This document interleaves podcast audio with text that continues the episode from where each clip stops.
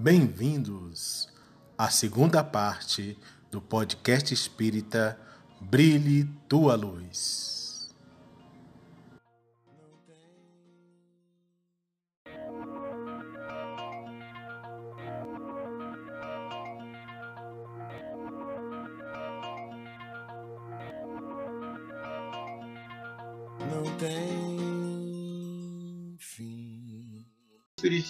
E você que é um cara que é dirigente, já foi presidente, voltou a ser dirigente, vai voltar a ser presidente de casa espírita. é a vida, é a vida. Como, como você vê o movimento espírita hoje? Cassius, eu sou um entusiasta do movimento. Sempre fui. Conheci o movimento espírita em 1992. Primeira vez que eu fui a uma reunião é, na época era a segunda região da, o GEOD fazia parte, o GEOD é o grupo que eu frequento, fazia parte da segunda região da Federação Espírita Federal, e eu fui à primeira reunião no Centro Espírita Fé e Amor, lá em Taguatinga, à época, hoje eles funcionam na Ceilândia, e eu tinha 22 anos de idade. Primeira reunião espírita de, de movimento que eu participei, eu tinha 22 anos. E quando eu vi aquele todo aquele trabalho, toda a proposta que foi apresentada, toda a, aquela aquela vontade de promover um processo de união com aquelas pessoas. Eu, saí de lá assim, gente, é isso que eu sempre sonhei. Eu sempre pensei em participar de um, de um trabalho coletivo desse jeito. E aí pedi autorização lá no Geode e passei a acompanhar. Na época, a presidente do Geode era uma amiga nossa, ela não tinha como ir dirigindo, então eu, eu me propus aí com ela, né? Eu ia com ela, eu ia dirigindo e a acompanhava nos, nas reuniões tanto da, da, da nossa região quanto nas regiões da, na, nas reuniões da federação. Então eu sempre fui entusiasta, sempre vi o movimento espírita depois de conhecer mais a fundo como um, um campo riquíssimo de melhoria é, das relações dos, do, dos centros espíritas, nas relações de nós espíritas entre nós mesmos e na divulgação da doutrina espírita para quem deseja conhecê-la. É no movimento, nesse processo unitário, aonde a gente consegue concatenar ideias e vivenciar isso, que a doutrina espírita tem grande parte da sua força. É, essa é a minha visão de movimento. Eu entendo como um dos pontos mais importantes relacionados a a vivência doutrinária. Além do centro, que é aquela célula primordial, aquele, aquele espaço onde você vivencia integralmente, que você aprende no centro a viver na vida, o movimento é quando você vive na coletividade. É, é, isso que eu entendo, é isso que eu sinto quando eu penso em movimento espírita. Eu sou entusiasta do movimento. E nessa, nesse grande isolamento que a gente está vivendo, você falou que estava assistindo filmes, séries. O que, que você recomenda pra gente assistir? Eu gosto muito de anime. É, eu aprendi a gostar com os meus filhos. E eu, eu e Elaine estamos acompanhando com a nossa mais nova, né, que é a Livinha, que já tem 11 anos, vai fazer 12 agora, é uma série que ela gosta, a gente também gosta, que tem um, apesar de todo o conteúdo típico do, do anime japonês, ela tem um conteúdo que dá para fazer uma reflexão moral muito interessante, que é o Digimon. Uhum. Nós estamos vendo três temporadas, já estamos na terceira temporada do Digimon. O Digimon tem alguns aspectos interessantes para a meninada, né? porque ele mexe muito com essa questão de postura moral, comportamento moral, perdão, é, coragem, destemor, respeito, entendimento, autoconhecimento sabe? É uma coisa muito interessante. Outra coisa que a gente, como eu disse para você, eu gosto muito de desenho. Outra série que a gente releu, reviu né, foi Avatar, a Lenda de Aang, que é outra também que é, toca muito, é uma, uma, uma, série que mexe muito com a gente, eu, gosto muito, muito mesmo. É, a gente assistiu esses dias a série Senhor dos Anéis, que é outra coisa que a gente gosta muito, também por conta de aspectos. É, nesse ponto, a gente, quando é espírita, a gente começa a olhar as coisas de modo diferente. Né? A gente não assiste só por assistir, né? Não mais. Não tem Não como. mais. Então a gente começa a pegar pontos importantes dessa, desse aspecto é, de transformação, de mudança, de melhoria. E a gente reviu, eu e Helena, nós revimos a série toda, a série completa, né? A visão do, visão do diretor, a versão do diretor, que é bem longa, são é, 12 horas de filme, né? a gente pegou essas também. Então, assim, e a gente vai também na questão de entretenimento. Tem é, é, animes que a gente vai, vai pegando. Tem um, por exemplo, Cássio, só tem uma temporada, é uma pena, mas é muito bonito. Se chama Os Filhos da Baleia. Não conheço, não. É muito lindo. É uma Sobre história tocante. É sobre o? É, um, é uma, uma, uma- um mundo distópico, né? um mundo futuro ou passado, não dá para saber, onde um grupo de pessoas foram separadas do continente, elas vivem em, em barcos que são feitos de terra e o mar é feito de areia. Meu Eles Deus. vivem nesse, nesse ambiente e algumas crianças não passam de 10 anos de idade porque tem um tipo de mediunidade. Hoje eu classifico assim, porque elas têm um sentido diferente. Esse sentido consome a energia dela. E o desdobramento da história é muito bonito por conta disso.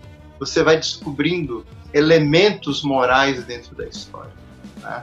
Então, é uma série muito bacana, a gente gostou muito. Os Filhos da Baleia tá? são é uma série muito legal. Meu querido, aí, você já sofreu preconceito? Em que aspecto? Qual- o, o que você quiser dizer se já sentiu. Fique à Tá. vontade. Eu, como pessoa negra, sim. É. Como foi? Foi fácil? Foi difícil? Saiu de boa? Cassius, à época, eu saí bem, porque eu já estava trabalhando, já era funcionário da Secretaria de Educação e sempre trabalhei na Samambaia. Então eu peguei Samambaia, Samambaia tinha quatro anos de existência, então não tinha saltamento em Samambaia. As escolas não tinham quadras, a gente dava aula para os alunos na terra. Então eu chegava na escola de uma cor e voltava é, é, alaranjado do. Ai, meu E eu Deus. saí um dia da escola e fui a uma loja, né, no shopping, aqui no Parque Shopping. Precisava comprar um tênis ou uma calça, não me recordo bem. E ao entrar na loja, é, o segurança da loja começou a andar atrás de mim. Meu Deus. E eu só percebi porque eu fui mudando de direção aleatoriamente e ele foi me seguindo. Olha. E uma hora eu parei, né? Depois de perceber que, eu- que ele estava indo atrás de mim. E voltei-me a ele e perguntei: Você está me seguindo? Olha.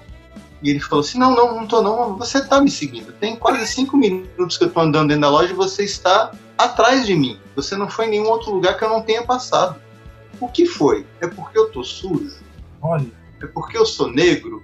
Ele, não, não, não, não é isso, não. Foi porque eu entrei junto com uma, um rapaz branco como é, é, na loja ao mesmo tempo e eu não vi você indo atrás dele. Ah. Você acha que eu entrei na loja para pegar alguma coisa escondida porque eu tô trajado desse jeito? Não, não, senhor. Que isso? Não. Só para você saber, eu tô trabalhando. Eu cheguei do trabalho agora. Eu sou professor. Então, é, é, naquele momento eu percebi que a gente é olhado de modo diferente. Eu já sofri em paradas de, de, de, de blitz, Hum. porque as pessoas devem achar muito estranho uma pessoa negra andar com um carro que não seja caindo aos pedaços.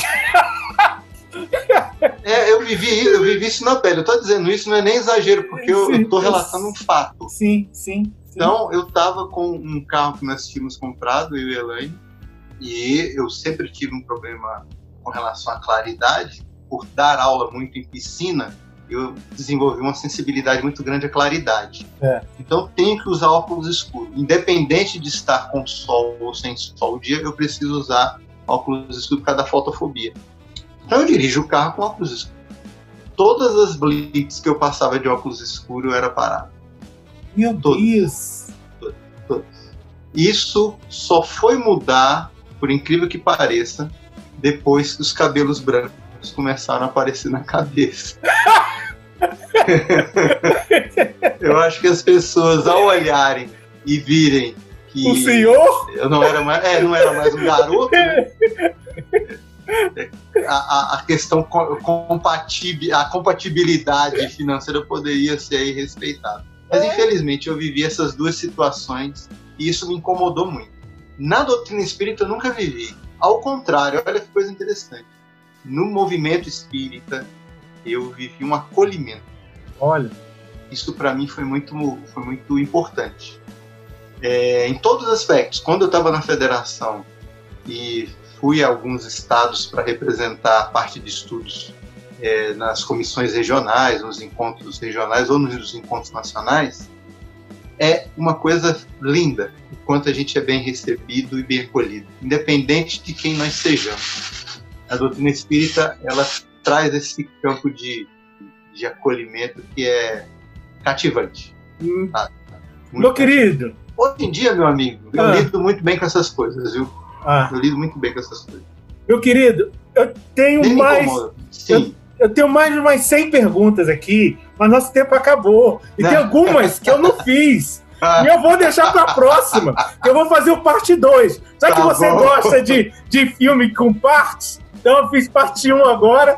Futuramente eu faço a parte 2. Só que para terminar, eu tenho um pinga-fogo aqui. Lembrando o nosso querido Chico, eu tenho um pinga-fogo. Então, vamos lá. posso fazer? Pode, vamos lá. Então vamos lá, hein?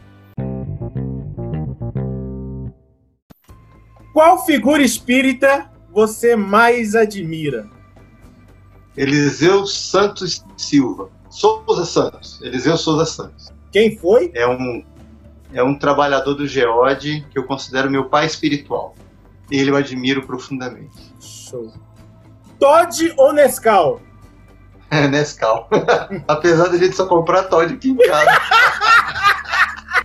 É só você que gosta de Nescau aí? Só eu. É obrigado a comprar o que os outros gostam. Pai é assim mesmo. Quem, quem for pai vai saber que é assim que funciona. Qual livro espírita você mais gosta? Adivinha. Não sei. Paulo Estevam. Eu, eu não queria falar para não me comprometer. Paulo Estevam. Paulo Estevam. Pra mim é o melhor. É, é de todos é o que, é o que me toca. Tudo que relaciona-se a Paulo Estevam me emociona. Tudo. Biscoito ou bolacha? Bolacha. Tô seguindo minha esposa. Ela gosta, eu gosto. Que homem! Ó, que perfeito é esse. Cite uma virtude que lhe caracteriza. Uau, Cassius. Eu acho que eu sou uma pessoa boa. Você já leu todas as obras básicas? Todas. A que eu li menos foi Céu e Inferno. Foram três vezes. Revista Espírita leu? Revista Espírita eu tenho pesquisado, mas lê-la integralmente eu não li não. Eu tenho feito pesquisas por conta de palestras, mas lê-la integralmente, não. eu leio os artigos integralmente, mas ela toda eu não li não. Já dormiu em alguma palestra? já. E eu digo por quê. É, Eu era pai novo. Sem você- dormir de noite. Aí você senta, tem aquela tranquilidade toda, aquela harmonia. Apaga. já chorou em alguma palestra? Meu Deus, demais. Primeira palestra que eu assisti do Divaldo Pereira Franco. Primeira palestra no AABB. Isso foi em 1991, Eu tava eu lá, acho. eu fui lá. Eu lá. chorei. Eu chorei porque eu nunca tinha visto aquilo. É. Nunca, nunca. Eu, eu chorei, eu me emocionei. Eu falei, é isso que eu quero. Que. A doutrina espírita me, me cativa por conta disso. Doce ou salgado? Hoje, salgado. Sério? Eu É, ia postar da minha ficha do doce. Eu postar minha Era, ficha do qua- doce. quase que eu falei. Mas hoje. Po- po- rapidinho, rapidinho. Ah, Quando eu ah. casei, eu comprei uma barra de doce para eu comer com a minha esposa. Ah, Eu tive que jogar fora porque ela não comia. Então eu aprendi. Como ela não come, eu acabo não comendo também. E como ela gosta de coisa salgada, eu acabei gostando mais de coisa salgada com ela. pra você, é mais fácil compreender o outro ou a si mesmo? Meu amigo é mais fácil compreender o outro. Hoje eu reconheço isso. É mais fácil você olhar o outro e entendê-lo. Mas é exercício, na minha visão. É, eu consigo me olhar melhor hoje, com, com menos visão orgulhosa. Então, isso é um exercício. Eu acho que eu estou, como muitos de nós, a gente está caminhando para um outro patamar de compreensão. Mas eu, eu acho que compreender o outro está menos complicado por enquanto. O que te leva adiante? As certezas ou as dúvidas? Posso dizer as duas coisas? Pode, eu, você eu manda. aprendi a não ter medo. Eu aprendi a não ter medo. Eu aprendi a seguir adiante sempre, a sempre encarar. Então, o, as coisas novas não me assustam, apesar de me trazerem preocupações, mas se é para fazer, eu faço. Então, vamos embora. Eu tenho certeza de que, mesmo na dúvida, a gente tem que ir para frente.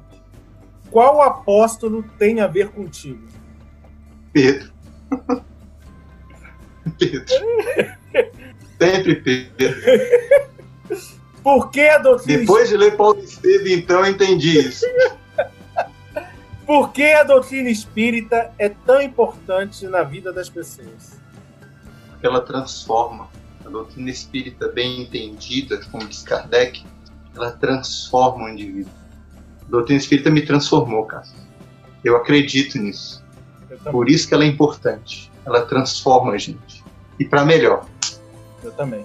Ia ser uma pessoa bem pior. Olha lá. Uma palavra que te define. Eu sou alegre. Eu sou alegre. Meu querido, eu tenho mais uma. Eu não tinha essa aqui. As meninas que fizeram esse questionário vão me matar, mas eu vou fazer essa aqui. Porque eu acho que é só a cara, eu tenho que fazer essa aqui. Você, na vida, é o que planeja, é o que executa, é o que manda ou é o que obedece? Eu planejo, eu executo e obedeço. Eu pouco mando. Eu, eu, eu gosto muito, Cássio, de compartilhar. Eu entendo o comando, mas o mando é algo que, é, no, no trabalho espírita, na minha visão, ele não se encaixa porque o processo dentro da doutrina espírita é de conquista, não de mando, não de executa porque eu disse. É dizer, vamos fazer juntos porque é bom para todo mundo. Meu querido, é um prazer. Eu queria ficar te ouvindo mais tempo, mas já, já marquei a parte 2. Você sabe que você é meu Paulo. E cada um tem o Paulo que Oh. merece, antes de você se justificar. então, né, para quem não sabe, ele eu dirigi uma peça e ele foi o meu Paulo, tive outro que foi o Saulo. É um prazer conhecer você um pouco mais. Algumas histórias eu já conhecia, outras eu me aprofundei. Maravilhoso. Você é um cara que eu gosto demais. Suas palavras finais. Você tá no meu coração, chefe. Você é um cara que me apresentou uma parte da, do meu, da minha vontade, da minha alegria, foi o teatro espírita. E é uma das coisas que eu sempre falo, vou falar sempre. Você sempre foi o melhor diretor espírita de teatro porque você sente a doutrina espírita no coração. Então, eu só tenho a agradecer a você, porque você é um cara que foi muito importante nessa minha vontade de representar o espiritismo para as pessoas. E eu agradeço imensamente o convite, nem me senti assim, falei, por que, que o Cássio quer conversando comigo, meu Deus do céu? Ouvir história! As pessoas têm histórias para contar. É isso. E assim, eu agradeço a oportunidade. Então, pronto, se você quiser me convidar de novo, eu tô pronto, meu amigo. Pronto, pronto. Não, já tá convidado. Assim, só não sei o dia, mas tá já tá ótimo. convidado. Tá bom, meu Tudo querido? bem, tá ótimo. Abraço Tá na família, abraço desses meninos lindos que conheço, na esposa maravilhosa. E a gente vai se vendo. Tá, tá bom, um abraço em todo mundo aí também, meu irmão. Deus te abençoe. Grande iniciativa, viu? Gostei. Estamos começando, vamos embora. Que Ah. bom. Vida que segue. É isso aí, vamos pra frente. Valeu, abração. Um abraço, Cássio. Até mais.